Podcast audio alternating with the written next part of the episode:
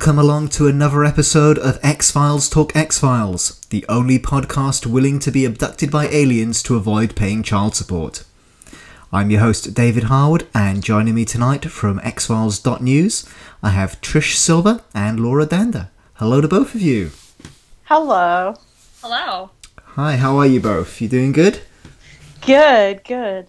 Excellent. Great. Excellent. Uh, today's episode, we are going to talk through what was possibly going to be at one time the final ever episodes of the show. Um, seeing that in 2015, on the verge of getting some new episodes, it's kind of ridiculous now looking back, knowing that we had two whole full seasons after these. But uh, once upon a time, this was going to be how the show potentially wrapped up. We're talking all things through to Requiem. Before we get into our episode discussion, though, we do have a listener question, and uh, thank you to Jeremy Blackman who sent through this listener question at the you know eleventh hour. We were running out of listener questions. We put the requests out on Facebook and Twitter and some other sites, and finally we got uh, somebody coming back to us. So, listeners, if you have got a question, uh, anything at all that you'd like us to discuss on this podcast, please, please get in touch uh, because we do need some questions. So don't think, oh, I could send it in and they're not going to answer it. Send it in because we need them at this point. So, so Jeremy's question is a simple one: Who is your favorite X Files writer? Or you can pluralize that if you like. So, Laura, do you want to take this one first? Um, okay. I'm gonna skip past the obvious ones, that being Frank and Vince Gilligan, of course, because it seems like those are the popular choices. But um, mine are actually James Wong and Glenn Morgan. I actually, I just really respect their writings, and um, Glenn Morgan had me terrified with Home. Like that was the first that was the first episode I ever watched, and I was like, this is the most deranged show I've ever seen, and it just like I was hooked from that moment on. And so I have to give him major props for that. And I'm also a fan of James Wong, of course. I'm a big fan of both their works. So yeah, those are mine. Yeah, good answer. Good answer. Trish, how about you? Um, okay, so I'm gonna have to go with like the obvious, re- uh, the obvious answer for this one because I just love Vince Gilligan so much. He- Vince and Frank are my favorite writers in this whole show. I, I I'm a huge fan of Breaking Bad, and what Vince Gilligan did on that show is brilliant, and you can see so much of the X Files in that show and, and his writing too, and like to see the beginning of his career in the X Files and see how well he wrote in the X Files is just great. I I love all of it. Like when I was looking, I was researching to answer this question earlier today. I was just like looking to see what all the episodes were written by all the major writers in the show, and it's just like every single episode that I count as my favorite episode was either Vince Gilligan or Frank Spotnitz. So I'm gonna have to go with those two. Although I do, um, I must say, even though he only wrote one episode for the X Files, I do love what William B. Davis did on Enemy because he, it, it, it seems to me like he has so much more insight into what Cancer Man is really about. Yes. And what he did on that episode was brilliant. It's just, it's so different from everything else, but it's, you, you can feel like that is exactly what Cancer Man is about. Like, that's him. And you feel like William B. Davis got him to the dot, like, on point. He was perfect on it. Yeah. Yeah.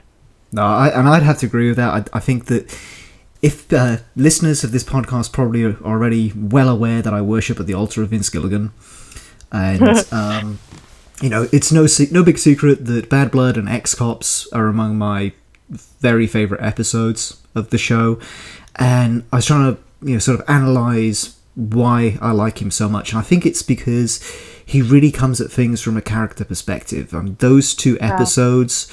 We've had a lot of comedic episodes throughout the nine seasons of the show, but those two, the humor comes from his, you know, the way that he understands the characters of Mulder and Scully so well. And, Yeah. you know, I'm a big fan of Breaking Bad and Better Call Saul too, and listening to the podcasts where they talk about their creative process and stuff. it really seems like it's the characters that drive those shows. They don't necessarily have a plot in mind. Exactly. They kind of approach things from, okay, this is what's happened last. Now, what would Walter White do in this situation? Yeah. What's, you know, his legitimate sort of, you know, if he was a real person, what would he actually do? And it kind of, you can see how that approach to character is organic in everything that he's done in the X Files and since then. yeah. Um, and he's also one of the writers that was never afraid to experiment a little bit, um, especially with form and structure. I mean, Bad Blood is, you know, the obvious example, but even with things like Folie à Deux and Small Potatoes, Monday, Hungry, Je Souhaite, which we're talking about Yeah. tonight, and John Doe, it's all, it's not the conventional sort of teaser, Mulder and Scully in their office discussing the case. They go out, boom, boom, boom, boom, boom, some sort of resolution. You know, there's things sort of shift, and in a lot of these episodes, Small Potatoes, Folie à Deux, uh, Je Souhaite, it's like the case wraps up by the end of the third act, and then the fourth act is something completely different. It's right. Scully getting wooed by the fake Mulder. It's Mulder gets to have free wishes from the genie, uh, Yeah. or he gets checked into a mental asylum. So, um, yeah, I'm Vince Gilligan all the way for me. Yeah, I agree. Let's go on to the episodes then, and we'll kick off with uh, Gillian Anderson's debut as a writer, director, all things. So, Trish, do you want to jump in with this? Sure. Um, yeah, so um, when I was rewatching this episode today, I was thinking, like, how this one is almost at the same level, but it's opposite as Never Again to me. Because in Never Again, you see Scully is trying to, like, find herself and reasons for her action- actions, and she. At the end of the episode, she leaves more confused than she started with. It's just like doubting what her future is going to be and all of that. But in all things, it's like she she's still confused. She's like she's confused about all of this at this moment in her life. But like all the choices that she makes, she still manages to leave super sure about the fact that she actually did make the right choice in this. And um, I love how she and like if for this being her first directing, she does a fantastic job in this. She she starts she sets the rhythm of the episode going with like the dripping water on the faucet. It's just it sets the tone of the entire episode just by like that little dripping of the water on it. It's it's brilliant. I I love what she does with this. It's it's it's great, even if for being like her first time. I think she's fantastic in it. Yeah, Laura, do you want to chime in with some thoughts on this one? Uh, yeah, I totally agree with that being um, close to never again with the vibes there. And um, there's just so much going on in this episode. It's um when you a little bit about Gillian, you understand the Buddhist touches are definitely from her, and like her going to the Buddhist temple. I just I love the cinematography in this episode. Like Yeah. when she like when you see Scully go into the Buddhist temple and when she opens her eyes, the Buddhist eyes are open where before they were closed. Like that's just so powerful and like um in but gets stopped by the woman who ends up turning into Mulder somehow in the end. Yeah. Yeah. Like, it's, it's so crazy. I love it. I'm just I love that stuff. It's one of my Yeah. favorite episodes for sure.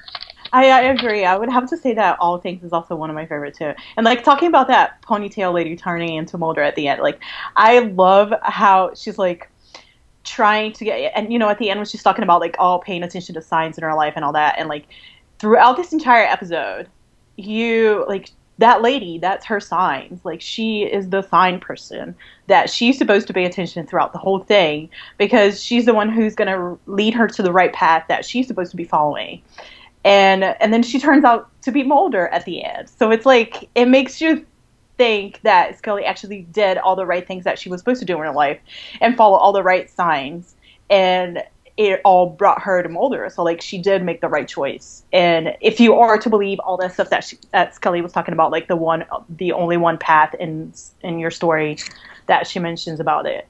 So like it makes sense that she did follow everything, and she still ended up you know, like in the FBI with Mulder chasing down aliens. So it, it makes you think that she did make the right choice. And on that note, I'm just going to be completely honest and say every time I watch this episode, I always forget that Mulder is in bed at the beginning when she's getting dressed. That's like the main thing. it never fails. Every time I watch it, it's like, oh yeah, I forgot that. and then every time all of us watch it, we're like, yeah, he's in bed with her. um, I, you know what's funny? Like that that green sweater that she wears, and it, and when I was watching today, like a bunch of the episodes all at once, one you know back to back, uh, you see that green sweater a lot. She wears that green sweater of sex a lot. she does. She does, yeah. She really does. yeah, I'll have to rewatch for that, I guess. You know what else there is in this episode? Like you see a little bit of Scully's apartment in this, and you see that she has a Mac computer and she has a webcam on that computer. Who Scully's gonna be skyping with? Skyping with. Mulder. We're going down that road already. Okay. Like, she has a webcam. Why does she have a webcam? Okay, well, to take this into a different tact of conversation, um, and this obviously episode is all about her and her life choices and, and all of that. But watching this most recent time, just those bits where everything does slow down, you have the rhythmic noises, the pencil tapping Yeah. as she gets the x ray, or the cord on the blinds bumping on the window frame when Mulder calls her and asks her to go pick up the crop circle data.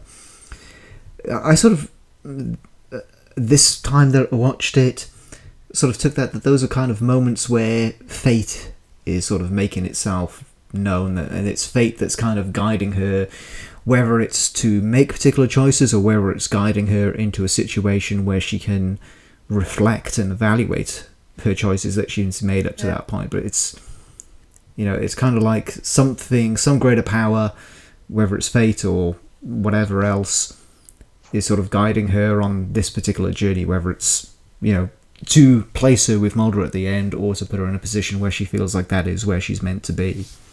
Yeah. And-. It's, um, this is the episode, I think, which, looking back, you can really kind of see the shift in Scully from the skeptic to the believer. And it's not obvious, it's not in your face, and it's not a straightforward moment where she switches from here on out. And looking forward to season eight, Badlaa is kind of the episode where most people kind of see she makes that sh- she makes that switch, or she's Yeah. Struggling from trying to fill Mulder's shoes in his absence by being the believer. Um, but this is one where uh, I, there's a quote here about uh, Scully pursues a deeply personal X file, one in which she's taken down a spiritual path when logic fails her. Um, yeah. but this is one where um, she's not just going for the, going after the science or what she knows. Um, she does that whole thing where she brings in the spiritual healer, and Daniel plays the Scully to her Scully and says, "Of course, the Yeah. voodoo didn't work." Um, but she's open to she's more open here than she ever has been to um, unconventional explanations or unconventional solutions.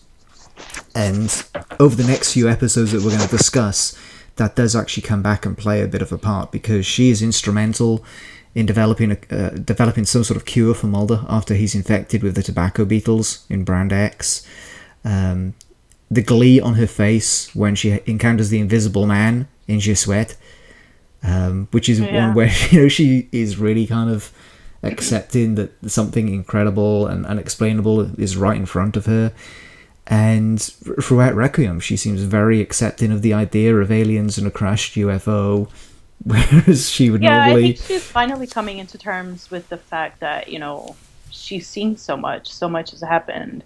And she has to accept the fact that, you know, there might actually be extreme possibilities and of explanations of things besides all of her scientific reasoning for everything.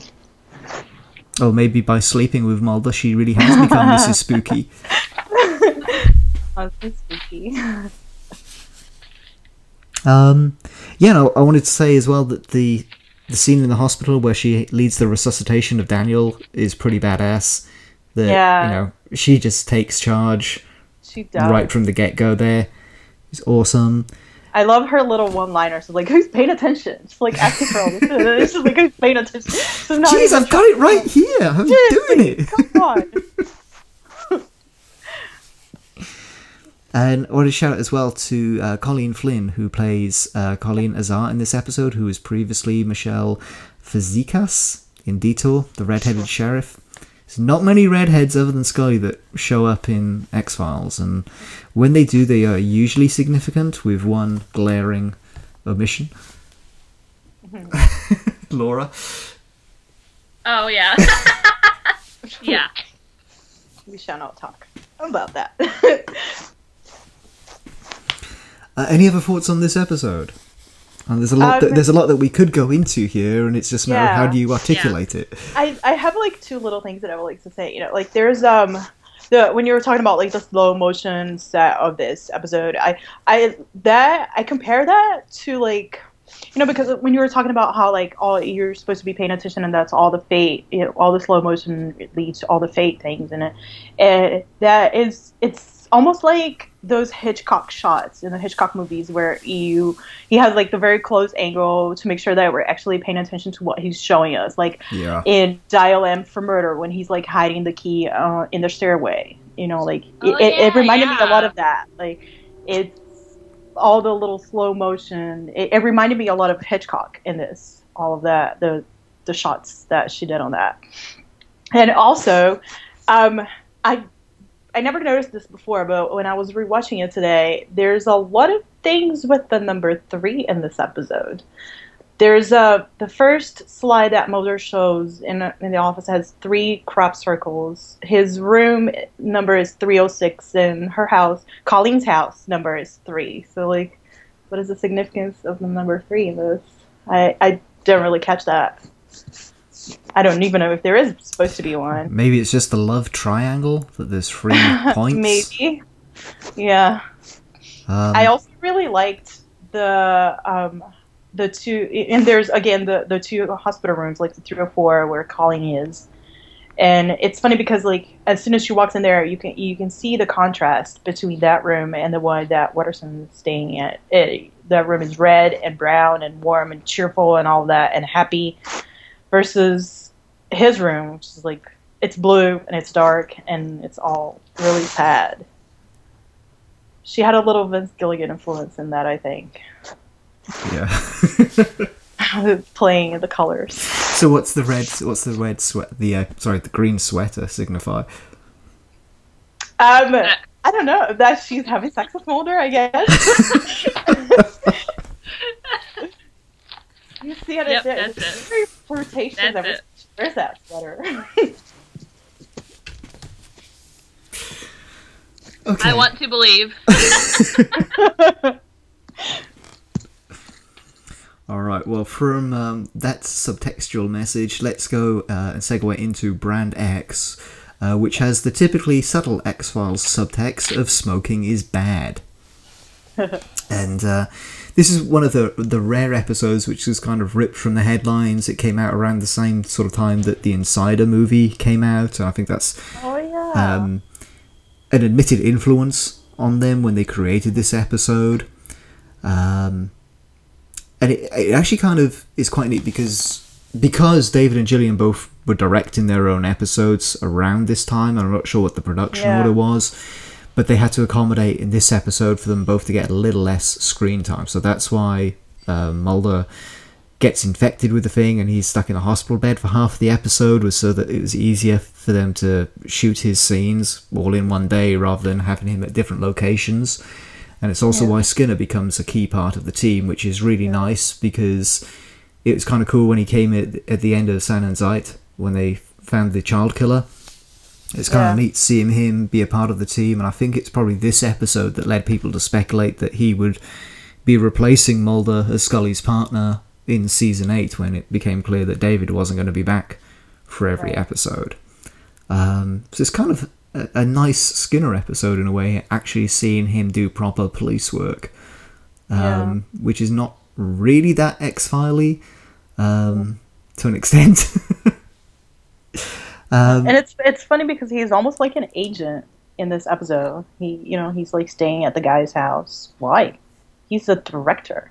Assistant Why is director. spending? Yeah, assistant director. Why is he spending the night there? Not have like five thousand agents there. He's just delegating, but no, he's actually there. Yeah. Well, he likes to get his hands dirty, you know. He- I guess every now and then he has I to mean, do it. he has Mulder and Scully who are like on just on this X Files kind of thing in the basement. So he actually has some proper agents that I'm sure he takes interest in what's going on in their lives as well, and kind of feels for them because they're actually getting shot at by criminals and stuff. But we only ever see him kind of putting his arms around Mulder and Scully and comforting them, making sure they're okay. I'm sure there's some people out there working for him who are actually doing some proper FBI police work, you know. So he he probably like takes care of those as well, and maybe one of those had something horrible happen to them recently. So he's like, okay, I'll go in, I'll sit in this guy's, off, I'll sit in this guy's living room and make sure he gets to court on time, and then this happens, and Yeah. I don't know, um, where's the fanfic on this sort of stuff? You know, that's what I'm saying. it's all about the green sweater, nothing about Skinner when he's actually doing his job. I real don't think job. the green sweater makes an appearance in this episode, or maybe it's just at the end. I can't remember.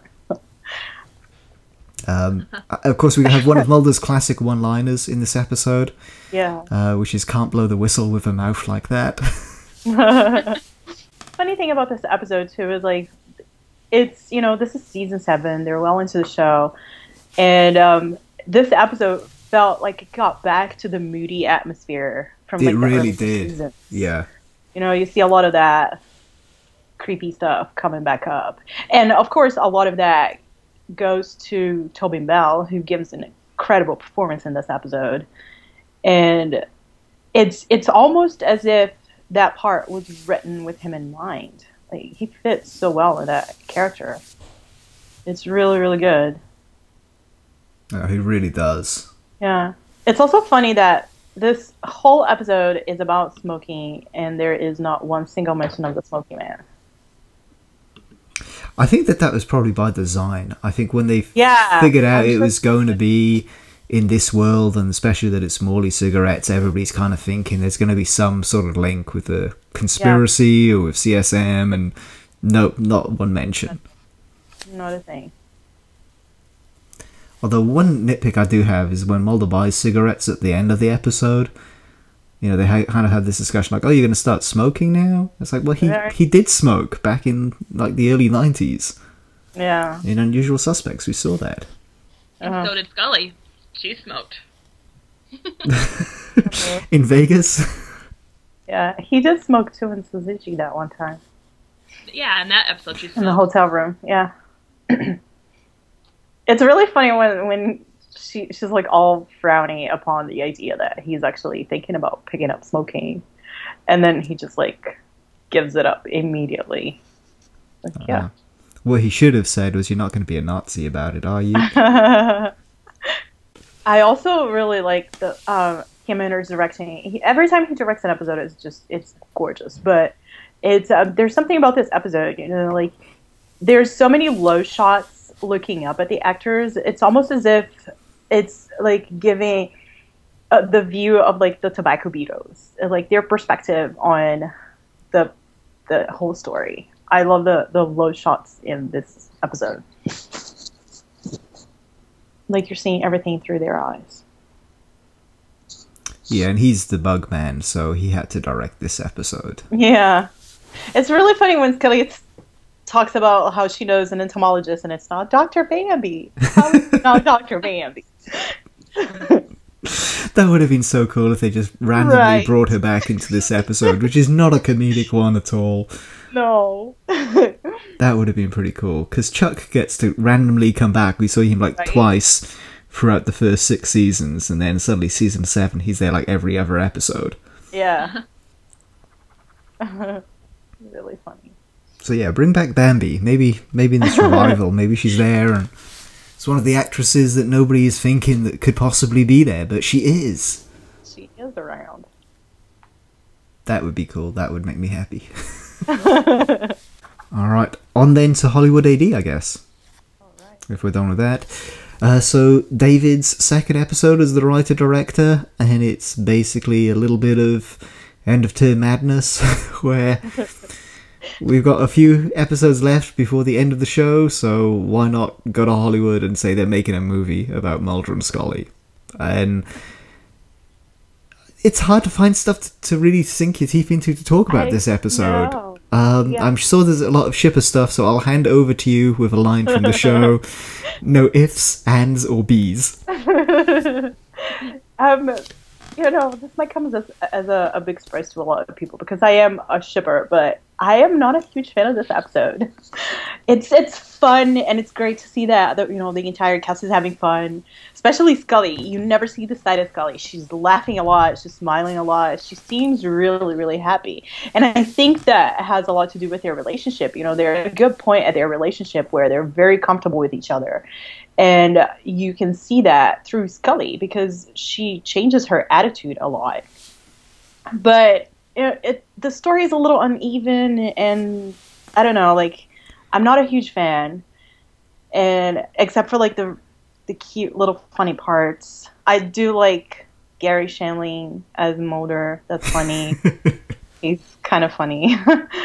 um, The best bit about that whole scene, though, when he's asking about do you dress to the left or the right, is just Yeah. Gillian running back and forth in the background. oh my gosh, yes, that's so funny. And it's it's hilarious to see that you know she's trying to teach um, Taylor on a run. And before, if you if you're not paying attention to Mulder and and Garry Shandling talking, if you're paying attention to Scully, and you see that the her stunt double comes out right before, so you you actually see right before she goes off screen. So you see the two of them together when they switch and the stunt double comes running back and forth, and you can still see Scully there at the at the very corner, and then she just disappears for like a tiny little second. that's really funny, and she's just running back, and it, it even looks like Taylor is not giving a damn. She's just like whatever, don't really care. It, there's some there's some classic moments in the episode, but it's kind of No, I don't want to say all over the place, but it's just kind of tonally. There's a lot of different tones throughout the episode. yeah.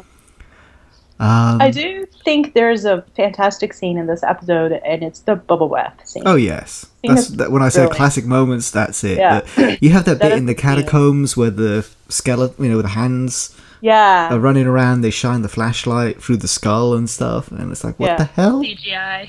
What is that? yeah. That's great. And it's Scully with a corpse in a morgue. That's yeah. There's like little. I do like the bubble bath scene a lot. I love how Skinner is so comfortable with telling them that he's actually taking a bubble bath. The other two were just like lying, trying to cover up what they're doing. And he's just like, "What are you doing, Skinner?" And he's like, "I'm just taking a bubble bath." yeah, and that scene is so perfectly executed Yeah, because it is. I don't know if they were all in bubble baths next to each other on the set or something. because just the timing on each of their faces is perfect. Yeah. When he's like, "Hey, Scully, Skin, uh, Skinner's calling me from a bubble bath." He's like, "It's still me, Mulder." Yeah. And then he, then he finally picks up the phone and go, uh, finally gets through to Scully, and you know, just the expression on her face changes instantly. That the phone, the call reconnects, and Yeah. just perfect that's- timing. I like when she says Téa Leoni has a crush on him. That cracks me up every time. Yeah. Were they married already at this point? I don't know. I know. think they were, and that's why it's so funny to me. I don't Yeah. know. Even if it's, they weren't, it's so funny. Yeah, they they were either engaged or they were married. I think for sure. Yeah. Funny. You know, one the one thing that kind of um it, it it's not bother it doesn't bother me, but it's it's just funny that Scully forget that um she would forget that the dead people from Millennium because she mentions you know like she she tells Mulder like you know there's not actually dead people you know and it's like what about the dead people of Millennium that you just saw not that long ago It's almost as bad as her in Millennium forgetting that she has a tattoo of the Ouroboros. Yeah. or maybe by that point she's already she had already removed that. We don't know. Yeah, well, that's how you know that their relation, their sexual relationship didn't start until after Millennium, because otherwise Right? Mulder would have made some quip about it. Yeah. Yeah. So I don't care what Avi says about season six. Yeah, Yeah. no, there was no sex in season six. No, the tattoo proves it. Yeah. so many things though. Yeah, this is this is a fun episode. It's not one I, I go back and rewatch a whole whole lot because just yeah, totally there are kind of some weird moments, but there's some good Yeah. moments too. I do I do like the ending. It's cute. The two of them talking. And again, you get to see Scully laugh a lot. And like that great Gillian Anderson laugh is great. Yes. And um the dancing with the zombies at the end, I like that too. Of course, we get But, yeah. Chris makes another appearance in this episode. Yeah. Is it just this one and Duane Barry he was in? Was it Duane Barry? Not Duane Barry. Um, Anasazi. Uh, yeah, at the table in the FBI. Yeah.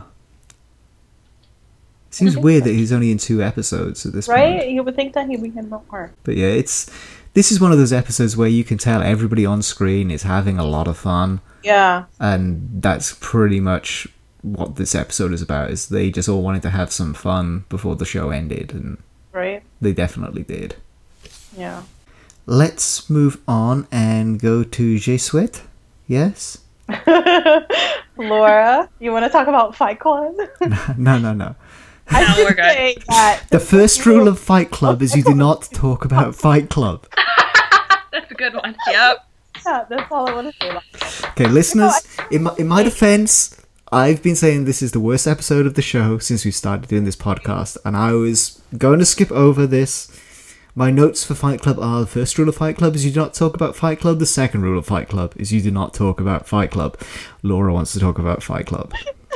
I actually have one little bit more of note on this episode because everyone says that Space is the worst X Files episode, but Space is like Memento Mori compared to Fight Club. That's all. It's no, I can't. And I, like I mentioned before, I had not watched this since it first aired, and I don't.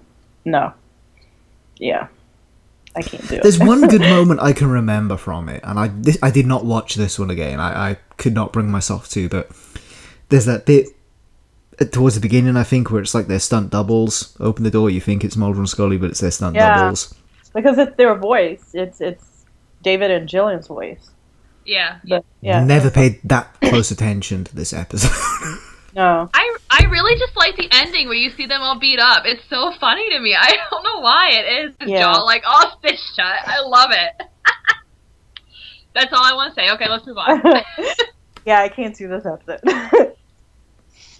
Je Souhaite then. Okay. like, what was Chris Carter thinking? Because he wrote that episode. I, I, you know what I think it is? I think that um, is it Syzygy from season three. yeah, that got some negative kind of critiques of the episode, and uh, there's obviously an idea there that he really was attached to and wanted to explore, and he felt like he didn't execute it properly that time around, so he tried to do it again, and it came off even worse. yeah. That's what I think. you should know. Yeah. See, I like that episode too, though. Yeah, I I like that one a lot Yeah, more than I I do too. Fight Club for sure. But I know that there were you know lots of people in the fandom weren't a huge fan, and I know that the episode got some sort of um, professional critiques which weren't some of the better ones that the show's ever had. And I, I just think that he maybe wasn't satisfied with the episode as much as he possibly had been. But I'm sorry, Fight Club's just terrible. It's terrible. Terrible. It's awful. It's even worse than Alpha. It's worse than anything Yeah. else. in this Whole show. I can't. And like Kathy Griffin doesn't really help either. Like I, I, love her. I'm not a oh, huge God. fan of comedians, so I, I can't really handle her. Even though like she, I, I like some of her politic issues and like the, her political attitude towards a lot of stuff in the states. But no, I I can't deal with her in this context. It just everything about that episode is all messed up and it doesn't fit. It doesn't work. Nothing works in it. Well, there's two of her in this episode, so that might be the problem. that's- that is one. That's too too many Kathy Griffins. Okay, we should move on. Yeah, let's go to the Let's. sweat. Je souhaite. So, this was potentially going to be the final standalone episode of the show. right. So, what I want to know is did Vince Gilligan have some sort of deal in his contract where he was able to write and direct the last standalone of the series? Because not only does he do this one when season 7 looked like it was going to be the end, but he actually got Sunshine Days, which was the final standalone in season 9. That's a good question. So I'm asking, was that some sort of contractual thing that he had? Um, I actually don't know about that. Maybe. Listeners, put your answers on a postcard. First. yeah. This was his first directing, It was, yes. And So we had explosions, invisible men, so all like, sorts of cool stuff. yeah, Vince. You know, like by this point, Chris knows that Vince is like a god. But if this was the last monster of the week that was ever gonna be of the X Files, like Chris put a lot of faith into letting Vince direct the very for the very first time. So yeah. Is It's, this classified as a monster of the week? Is it? Just what? Yeah. it's well, I mean, I tend to say standalone, you know, standalone versus Yeah. mythology because the standalones could be not necessarily monster of the week; it could be Exactly. anything, you know. Yeah, I mean, it, it's just a, such a fun episode. I mean, from start to end, it's just a delight. It's just pure joy just watching these two morons try and decide what they're going to wish for. To- both of them completely oblivious to the fact that um, one of them, their legs don't work. Yeah. And It- you know, you have you have Scully and the Invisible Man, and just the sheer childlike glee on her face, and she's dusting the yellow on him. Uh, it's just incredible. And It you know, It's- like Sunshine Days was, it's it's a perfect send off to the show in a way because you're kind of cementing Scully's acceptance of something greater than the science that she knows and has put her trust in. Yeah. Yeah, you do, and I I love that um, about her too. You know, like she's excited, actively excited about something. You know, like she's a little like a child who's excited on Christmas morning, and it's what is what is she excited about? She's excited about this medical mystery, and she is so happy about that. And Gillian's comedy acting in this episode is so on point. She's so good. I really like that. Yeah, like when she's dusting him, she's like, "Doo, doo, doo, Yeah. doo, doo, doo." She it's so great to see her having fun doing all that. I was like, yeah, let's do this. Um, I, I do like the, the actors were the brothers in this episode too. Like Yes. they play them so perfectly. Kevin Weisman, um, who was in Alias, if you've seen that Yeah. show, he was kind of like the uh, the science gadgets kind of guy for the CIA, Uh-huh. and then Will Sasso, who's inexplicably had some sort of Hollywood career Yeah. Man In- TV, yeah. in stuff since then, but uh, they are both awesome in this. Yeah, they they they are very good. They're very in character. And my favorite, my favorite line in this, you can't even really hear it. It's not that, that audible, but it's um, after Leslie has wished for Anson to come back after he's been killed, and then Anson's there in the background shivering. He's just he's just finished screaming. He's in the background lighting the matches, trying to set the gas Yeah. oven off to, to keep warm. And Leslie's just sort of wheeling away from him, going, "I wasted two wishes on you and Yeah. a perfectly good bowl of cornflakes." yeah, I like that a lot. so, Oh, ah, I just love that line. I thought it was brilliant. yeah, it's great. But it starts off- off about that. It starts off pretty dark. I mean, how terrifying must Yeah. it be to suddenly have your mouth disappear? right? I mean, especially if you're a Kathy Griffin. I mean, it must be scary as fuck, you know? Yeah. I thought that was funny. Says the girl who thought that it was funny to see Mulder beat to a pulp at the end of the previous episode. Have a That was funny too. Shot with metal. yeah. So it's easy to see how this could have easily have been a much darker, scarier, disturbing episode, but uh, it just works so well as a comedy, and. Vince really knows how to do that. Even with these guest characters, you know, he nails them, and he completely, thoroughly understands who these people are. Yeah. I really like um, what Vince Gilligan did with this episode a lot. It, even with the directing, you know, like the re- directing in this episode is pretty straightforward, but that's fine because it's the story that carries you through. You you don't need any distractions or anything from it. It's just story being told is what you you're paying attention to, which is great. Yeah, he just wrote himself in a corner a little bit with having the you know the explosion at the trailer park and the Invisible Man special effects and um, downtown Washington D.C. deserted. Yeah.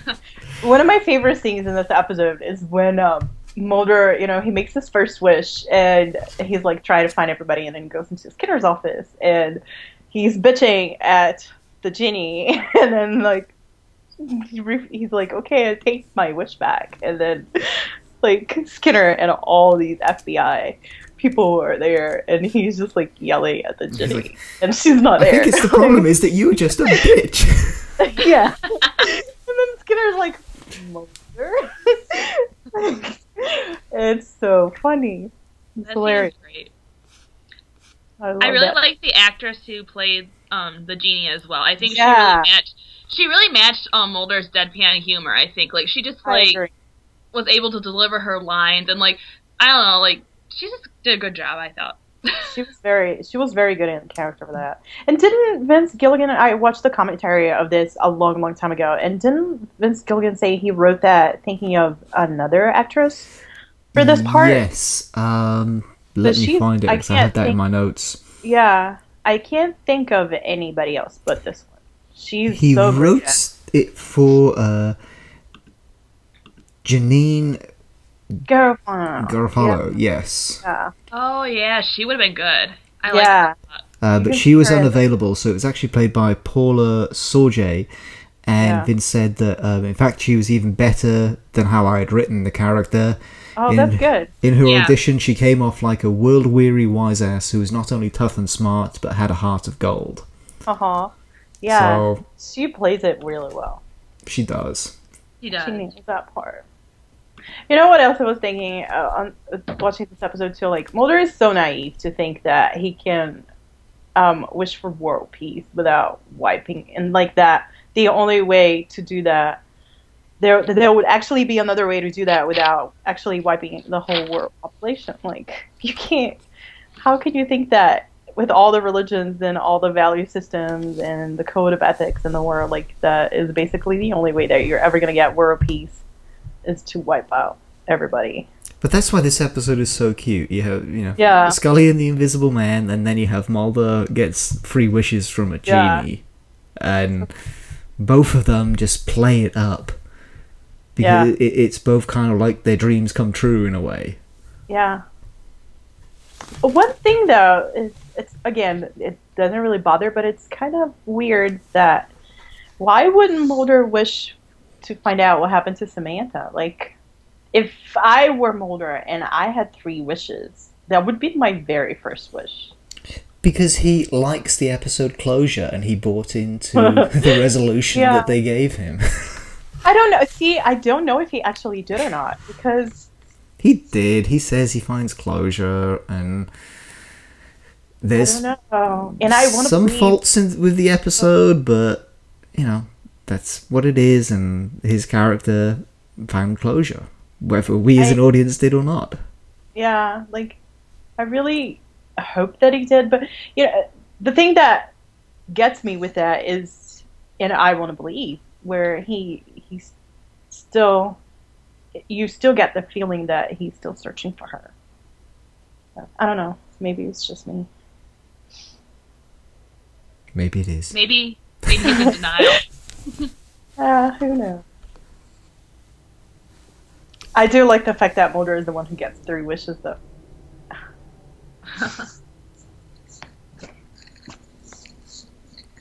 And it's nice that he gives her what she wanted at the end. I did like that.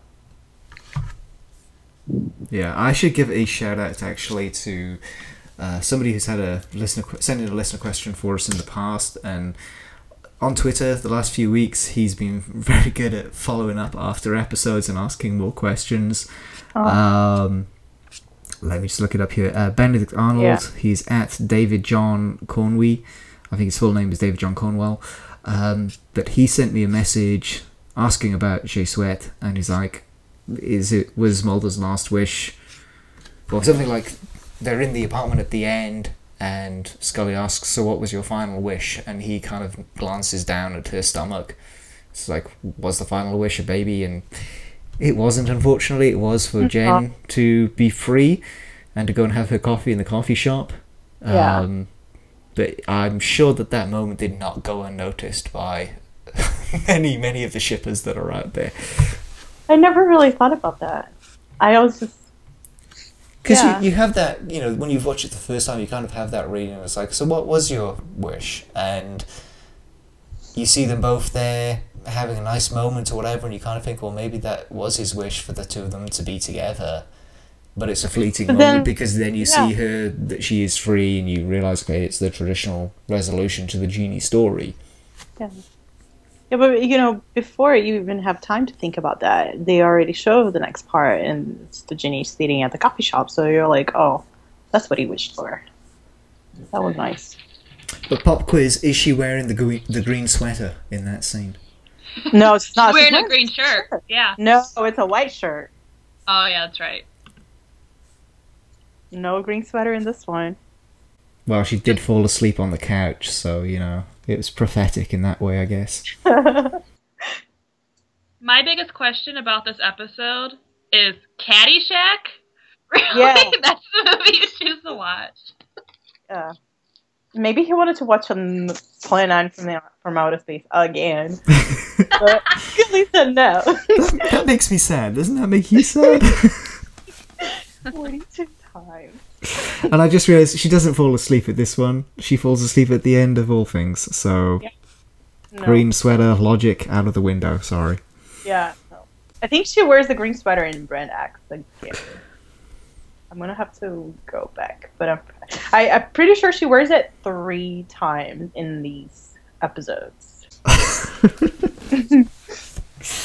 Oh, we're talking about somebody's item of clothing as if that symbolizes something.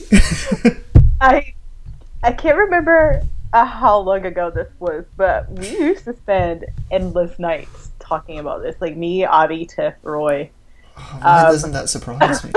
about the green sweater. like hours and hours and hours. Okay. Yeah, the green sweater is yeah.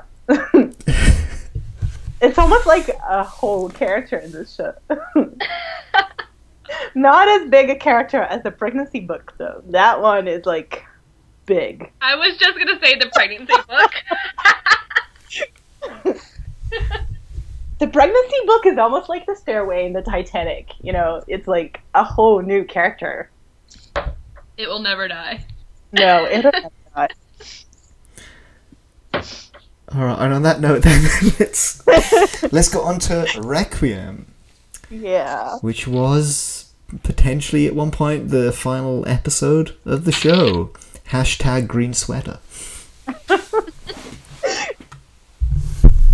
so, um, let's um, let's dive in. I guess let's talk about uh, what's been going on behind the scenes because we haven't had much mythology in season seven. We got Six Extinction, three parter, and then we got Sight and Closure, but it kind of wasn't really mythology. It was tying up the Samantha storyline, but it Yeah. didn't give us a whole lot of much else. So aliens have been largely absent. Also absent has been the surviving members of the syndicate. So there's a lot of filling in the gaps here.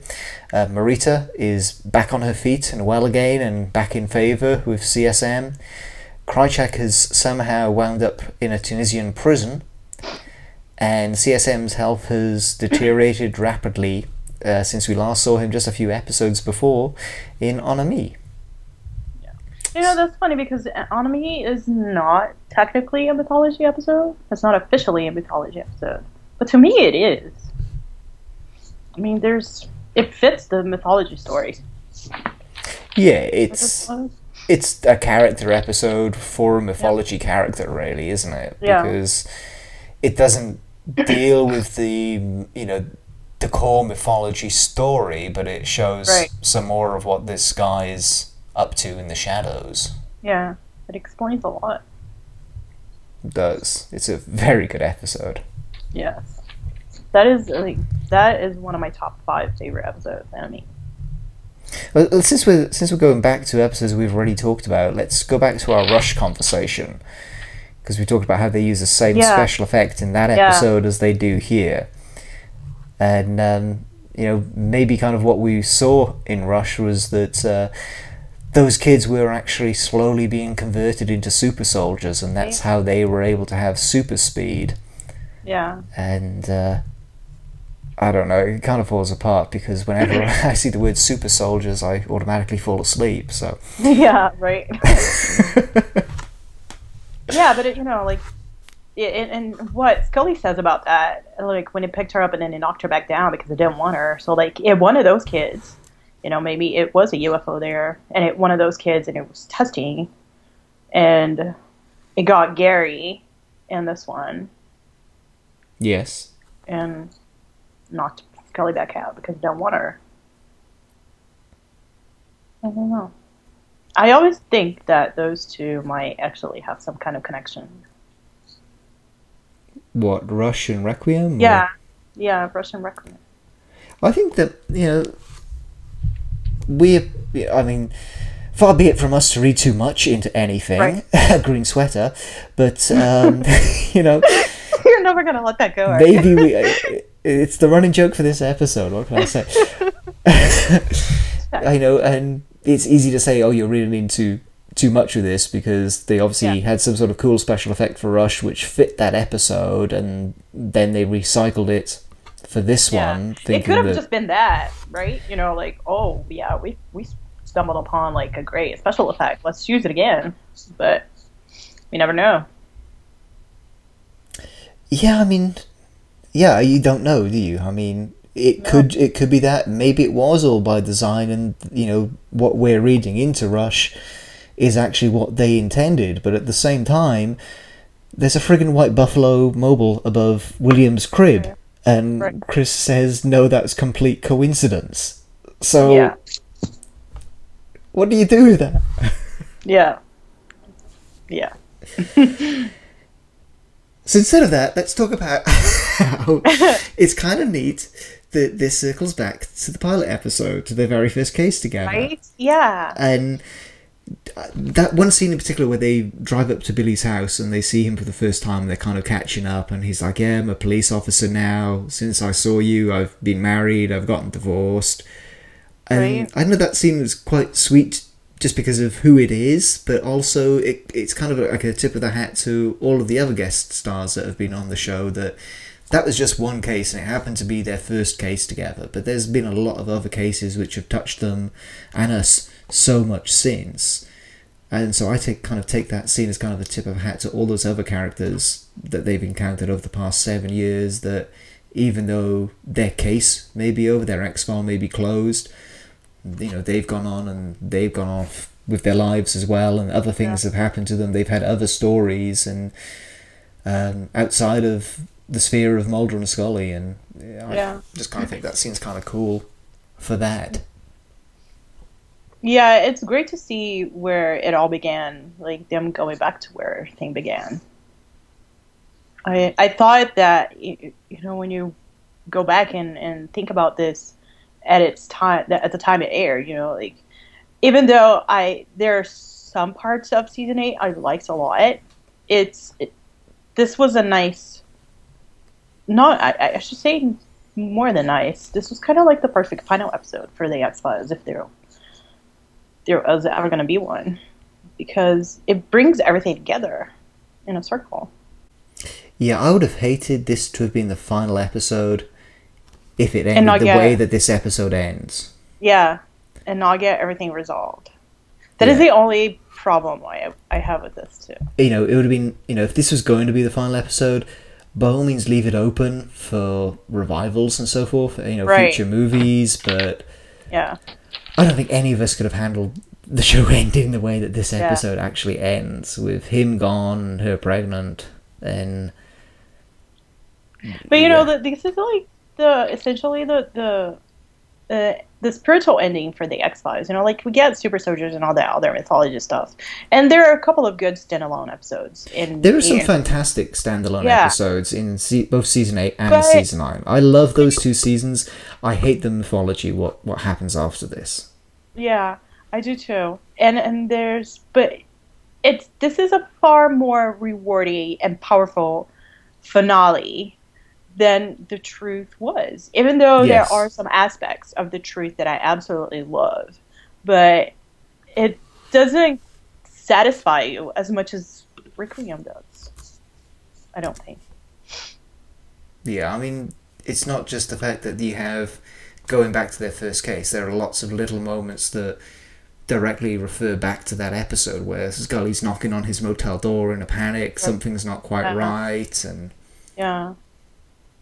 Yeah, like Chris Carter. That, it's funny that you mentioned that because that's like another. It's one little clue, you know, that because Chris Carter leaves little clues throughout the entire episode Oh, of Scully's yes. pregnancy, and you uh, there's like tiny little things that you if you pick up on it. You you're not so surprised at the end when she says that she's pregnant. Like you're Right. expecting already. Meaning, I, I, I love the beginning when, when Mulder says that, you know, we could start sharing rooms. Are you actually, like, coming out and telling people that you're an item or whatever? Or you're just thinking about the budget here? yeah, I reduced his vision a little bit. yeah, I love that. I like Scully's face when, when Mulder mentions that he assaulted the otter, and I I think it's because she wishes she had done it. I, I, I like that scene a lot. yeah, and even that scene, it kind of sets it up that you, it feels like a series finale. You know that. Yeah. I um I also like the scenes with Marita and Cancer Man in this episode too. She keeps her cool so well, even though she hates him. It's so nice to see her back on form. Oh yeah. Marita She is one of my favorites. Like she's my favorite character. And I, I- love her and Krycek's relationship. That's one of my favorites. Yeah. Yeah, except that they're not they're not so lovey dovey in this one anymore. No. And I like how that sort of shifts in this episode as well. Yeah. Well, even their relationship seems to evolve in this episode because they seem very antagonist- uh, antagonistic at the start of the episode, but then they are, you know, a, complete team by the end of it, tossing him down the stairs and just stepping over him and Yeah. off into the sunset to do their thing. And yeah, it's kind of sad we don't get to see more of them this season because I think the original plan was that they would actually team up and they would go and both work for the Russian syndicate in season seven. That was the original plan Yeah. for the mythology for this year, and obviously that never happened. But uh, it's so nice to see them back there and back together.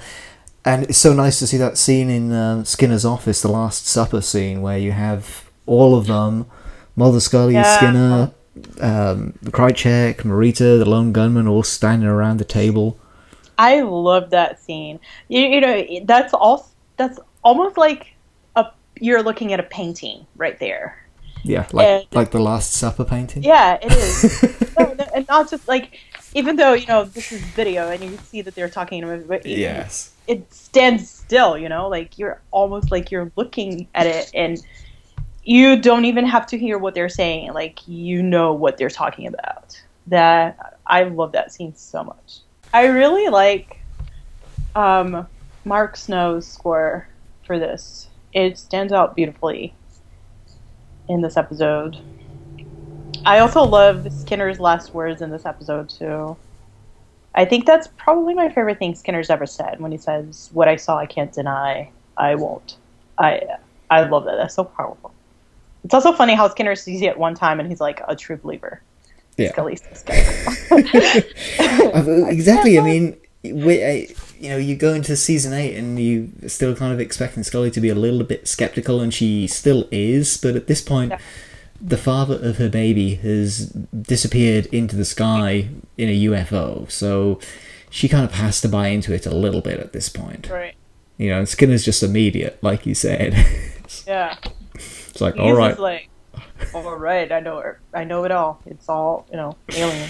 It's like ever That's since Vietnam, I knew there was something more than this existence, and now it's been proven to me. I saw it. He doesn't even doubt what he saw. It. You know, he's like, oh yeah, that was a UFO, uh, alien. you know, Tuck Mulder, whatever. He doesn't question, not one shred of doubt. No, and you, you can see the look in his face as well when the UFO goes up. You can just see in his Yeah. eyes, he's thinking, "Am I gonna have to pick up all of these laser pointers by myself?" yeah.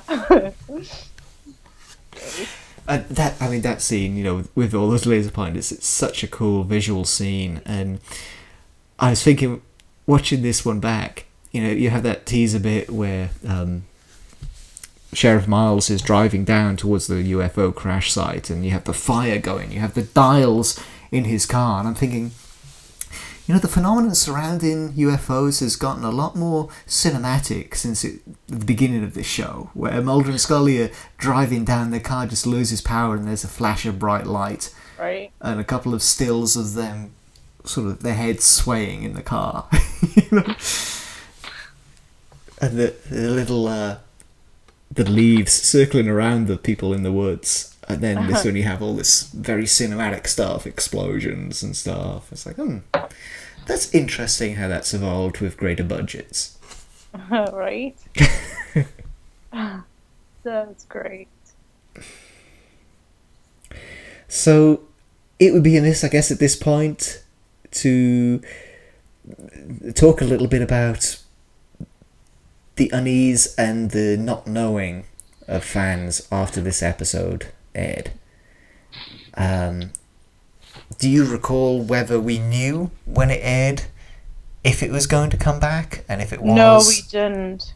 I remember um, because I watched this live, and we didn't know if it was coming back, and we, and then I think it was like a couple. I might be wrong about this, but I think it was a couple of months later That's what I that thought. we did find out that it was coming back, but we didn't know. Like David hadn't signed his contract, so we didn't know because of that whole problem with Fox. We didn't. We knew it was at, when this aired. We didn't know if, if the show was coming back, and then a couple of months goes by, and we find out that it's coming back, but we don't know if David is coming back. I remember that a lot because I remember I was like, "Oh, how is this show gonna go without Mulder?" Yeah. But um, And that's not a great environment to watch this episode, which was potentially the series finale. And it's one thing if you know or if you've been told this is going to be the end of the show and you get surprised then that it is actually going to come Yeah. back for another two years. But yeah, I remember I was really excited. that that was what I thought as well. That you watching it, knowing it could possibly be the end, but nobody actually Yeah. knew if it was going to be the end. Yeah. Yeah. I I remember being really mad when I when I watched the finale. I was like, how can they not bring this back? Like seriously, this can't be the end. But I remember being really excited when I heard it was coming back. But I, then again, like I, we didn't know that if David was coming back, so I was like, oh, I don't know about this now. Yeah, I think there, you know, it's been well documented that there was a large portion of the fan base not happy that he would not be back and that he would be somehow replaced. Um, I can only speak for myself, and I was just happy that the show wasn't ending, yeah. and I was on board with whatever they decided to do Same. at that point.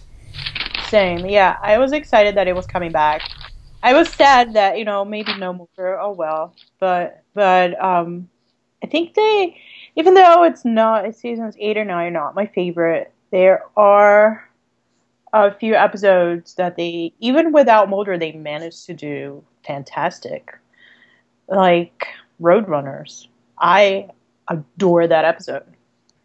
That it's such a good episode there's a you know couple of a handful of episodes that are really really good that if it, if the show had ended at Requiem, I would have been really sad that we would, would have missed out on all that greatness.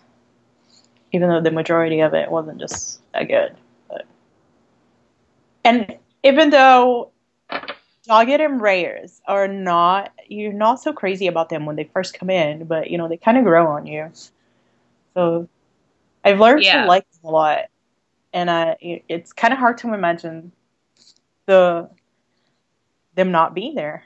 And Gillian, she can easily hold her own, so she did fine Oh, throughout yeah. season eight. Like they weren't really needed, but I do like Reyes a lot. I don't really care for Doggett, but yeah, they were necessary. I'm sorry, I'll just straight out say I don't care for him. Dollars He to donuts, you're not going to find a better replacement for Mulder than Doggett. yeah, I don't know. I, I like, especially in the beginning of season eight when Scully teams up with Skinner, you know, to find him and all that. I I love the two Yeah. of them working together. But then again, we were just like meeting Agent Doggett, and we are like, oh no, this guy's not going to work. You know, And he was I'd needed because- Scully.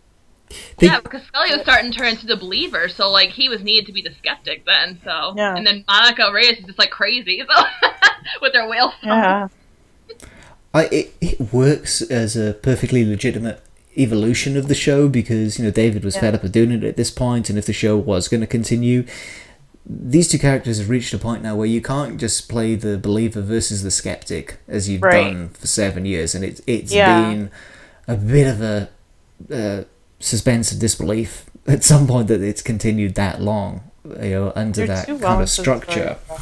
So the show needed to evolve in order to continue, but granted, it was a bit of a forced evolution. Yeah. And uh, Right. But I think the you know I think the introduction of Doggett works. There's a couple of things which I think are a little heavy-handed in trying to get the audience on side with him. Um, but no, I was I was a fan of Doggett from the off, and like I said, I was just glad that the show was continuing. So I wanted to like him, and I wanted everybody else to like him, so that we could have Yeah. more of these. Yeah. I didn't like him in the. It's not that I didn't. I didn't. You know, we didn't know him in the beginning, and Yeah. We were upset that you know no Mulder, but he grows on you. You kind of learn to like him a little bit, and then you're just yeah. I I I would have to say that I do like Agent Doggett a lot. He he's a good character. I guess my main problem was I didn't like the dog. I guess I did like like the one thing, but it took a lot of the attention away from the original show. I thought like I don't know. I just didn't really care. But I don't think Well, that's that's, that's honest. That's honest, you know. And Yeah, you know, I'm not going to throw it in your face and say, yeah, but you like Fight Club, so you know that's Yeah. a le- legitimate opinion. I will respect that. But I don't think that's necessarily the case, though. It's not. It's not the character that mm, you know. You know what I mean? Like you, the fact that seasons eight and nine, I want to say suck in quotes because they're not. They don't hundred percent suck. But it that's not because of the character in it. It- you know what I mean? It's it when you when you go back and no, oh, yeah, and look at seasons eight and nine as a whole, you find out that the best episodes are, you know, like Doggett episodes and a lot of episodes with Agent Doggett, where he's yeah. actually Like like very- the love of the son is really powerful. I like I can relate that to the John Walsh story with his whole son and everything. Like I liked how that played into. It. I liked that a lot, but and I do like Reyes a lot. Like I really like that character. I like but- Doggett more than I like Reyes. She's just kind of I don't know. She's, She's crazy. hard- I love her. yeah. See, my problem with season seven and eight was that, you know, if the show is going to continue, it did need to evolve. It did need to have these Right. other characters, and they kind of manage it quite well. The way that Doggett is brought in to investigate Mulder's disappearance and how his relationship Yeah. with Scully evolves and stuff. But the reason that those two seasons don't work for me is because the mythology goes off in a completely nutso direction with the super Right. soldiers, and I wish they would have just abandoned that or just thought of something completely different aside Yeah. away from the aliens. And the fact that there's so much reliance on what has gone before, I think they just needed to the writers just needed to be more confident in these two new characters they've, that they've got and not rely so much on Mulder in his absence. That the whole of season eight Yeah. is looking for Mulder after he's been abducted. The whole of season nine is where is Mulder because he's on the run now, Right. and they should have Yeah. been more confident in those characters that they had. And you know, we could have had a season 10 without David or Gillian at, at that point if they had done that. And they could have. They just didn't set themselves up for success in that way. Yeah. Um, but no, I mean, I, I love season 8, season 9. There are some episodes which I'm not a fan of, um, but there's equally a number that I do really, really enjoy. And I Yeah. absolutely love Doggett. Um, I like Reyes, but I love Doggett. Yeah. Um, and I'm looking forward to, to going back now and watching pretty much everything Yeah. in season 8 and season 9 over the next several podcasts. but I will say, watching season 8 and season 9, you know, sort of living in that world, when you go back and you watch a season 3 episode, classic Mulder and Oh. Scully, you know, it's, it's like, okay, yeah, this is, this is the really This- good stuff. you Yeah. know? Um, so as much as I love Doggett and Scully and Doggett and Reyes, it doesn't hold a torch to the golden era of No. X Files. Absolutely not. No. But it's you know it kept us going when we didn't think there was going to be anything else. So we were excited about that. Yes. No, I mean I, I I love season eight, season nine, uh, and I think it, it does all work really well. But Yeah. what I'm saying is, you go back and you watch then an earlier episode with Mulder in it, and your smile just gets Oh, you know, absolutely. ten sizes You- bigger. Yeah, you find yourself rewatching more of the earlier episodes than you do Yeah. season eight. I would have to. I would even go as far as to say that I would. I rewatch more season eight episodes than I do season nine. But Yeah. you know, there's still, and and like when you mentioned before, you know, like the mythology is just all over the place, and it doesn't it doesn't really work. But the William mythology is the part that I like. It's not not like, but like I accept that explanation, and it kind of fits. But yeah, I I definitely do rewatch more season eight episodes than I do season nine. Yeah, there's some really good standalones at the beginning of season eight, in particular. Yeah. before Yeah. Mulder comes back, unfortunately. Yeah, I know. Um, I'm just looking through the list that we've got here now. Some good ones we've got coming up Roadrunner is great. immediately. Patience, I really love. Roadrunners. Yeah. Invocation is a good one. Is Medusa in that bunch too? Um, it's about the 12th. It's about halfway through the Yeah. season.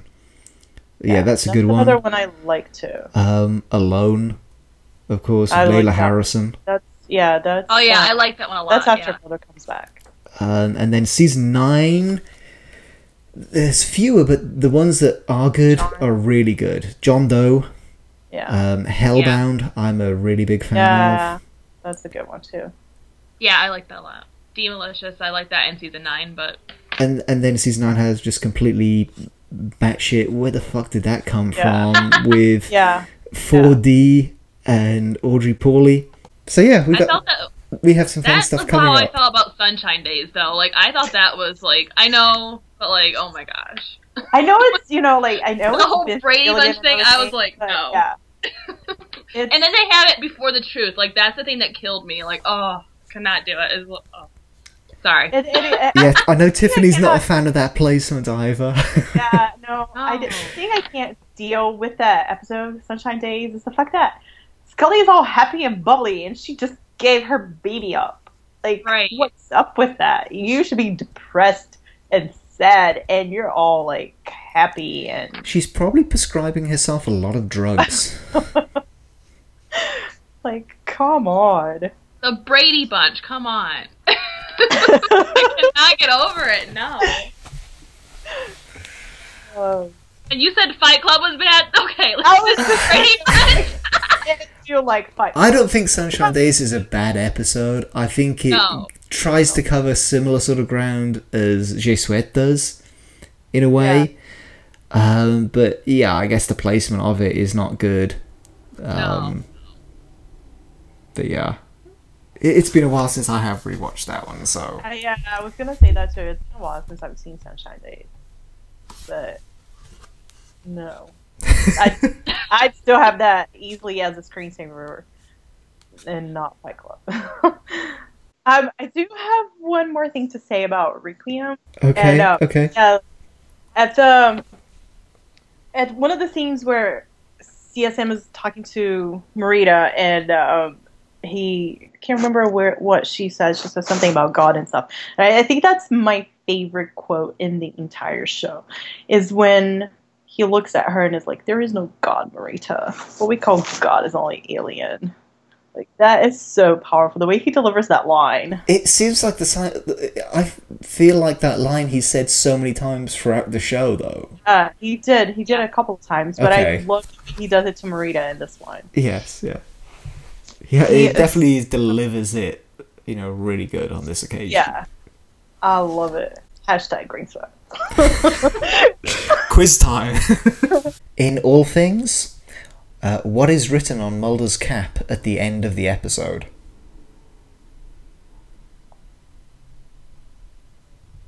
When he originally has a ponytail and then turns around and oh, Oh shit! I think it's there. There are three words, right? I'm trying to it's think. actually two words, but the words. the word at the top is longer, and the way it's designed on the hat does Oh. make it look like two words. okay. No, I can't remember. Laura. Uh, Uh-huh.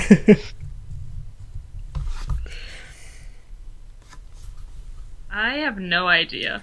I remember I paid attention, but Well, he's he's just gone to England to look for crop circles, hasn't he? yeah, I was gonna say something to do with that, but So he comes back with a cap, which is very punny. It says Stonehenge rocks. ah, yeah. Uh, yeah. I think it's the first time I noticed it. and I thought that's a quiz question. In Brand X, how many of Morley's test participants died from smoking the quote unquote healthy cigarettes? Is it three? it is. Ah, I was thinking was it three or four? And then uh, in Hollywood AD, what's the name of Skinner's old college buddy who is now a Hollywood writer producer? Oh, Yes. uh, in Je Souhaite, which former president does the episode allege once had the service of a genie? Nixon. Yes. yeah. so we're skipping five. And in Requiem, what are the name of the apartments where Cigarette Smoking Man lives? Watergate. Yep, Watergate. Correct. But that's four out of five. Yay. Well done, you. Neato gang. Hashtag green sweater. Yeah. All right, we'll go ahead and we will wrap up here. Uh, listeners, please go over to xfiles, talkxfiles.com. Um, you can click on the contact button and send some listener questions for us to answer in upcoming podcasts. Please, please do that. Whilst you're there, you can also click on the Amazon affiliate link to go and do some shopping over on Amazon.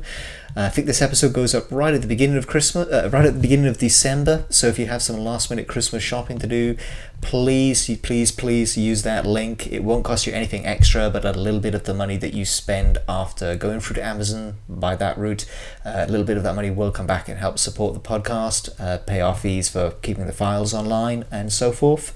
Um, you can also contact me on Facebook and Twitter. I'm David T. Howard on both of those. Uh, if you want to chat about X Files or movies or send me some listener questions, then please, please do that. Um, also, go over to xfiles.news, which should definitely be live by the time this podcast airs. Yay. Hope. Fingers crossed. And how else can people get in touch with um, X Files News and with both of you? Um, yeah, they can still find us on most social media platforms. We're on Facebook, Twitter. Uh, we're trying to, until our website is back up, we are trying to post a lot of our main stuff on Tumblr from now on. So keep an eye out on, on our Tumblr and Instagram as well. So um, it's all X Files News. You can still find us there. Cool. Well, thank you very much, Trish. Thank you very much, Laura. Thank you so much for asking us. Um, yeah, thank you. I hope that we can Always a get you. pleasure. I hope that we can get you both back on uh, before this ends. I know we're coming into like the final stretch it's so now. sad and that we're almost at the end. It is. This is episode thirty-one, I think. And uh, let me have a quick look. I think we have just over forty episodes total. And Wow. It's it's going to be done. Soon. Let me see. This is episode 31, and uh, episode 43 is going to be my struggle too. Wow. So It can't. It's it's so surreal how close it is to the new season. I'll tell you what, I If, can't believe it. if you've got something that you're really looking forward to, and it's like over a year away, do a podcast about it because it'll go by in, Right. in no time. in no time whatsoever. Like, how is it November already? And you know, it's just a little over two months. Oh my gosh, yeah, it is close. It's so close. yeah. It, it's it's It's going gonna be be a here. shitstorm of all time. Yeah. So whoever out there actually found a genie wrapped up in a rug, thank you. right? Um, so yeah, that's it for this week's show. Um, I will be back next week. Uh, we are going to cut into the first slice of season eight, and we're going to talk within Fruta Via Negativa. So please join us for that, won't you? You've been listening to X Files Talk X Files. I'm David Harwood, and I've been in a bubble bath this entire time.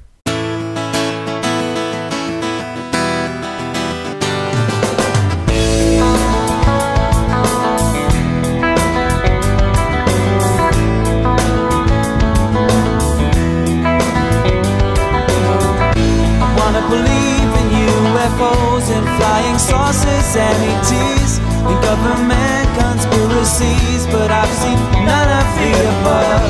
If I did, I think I probably would run a million miles, lose my little mind.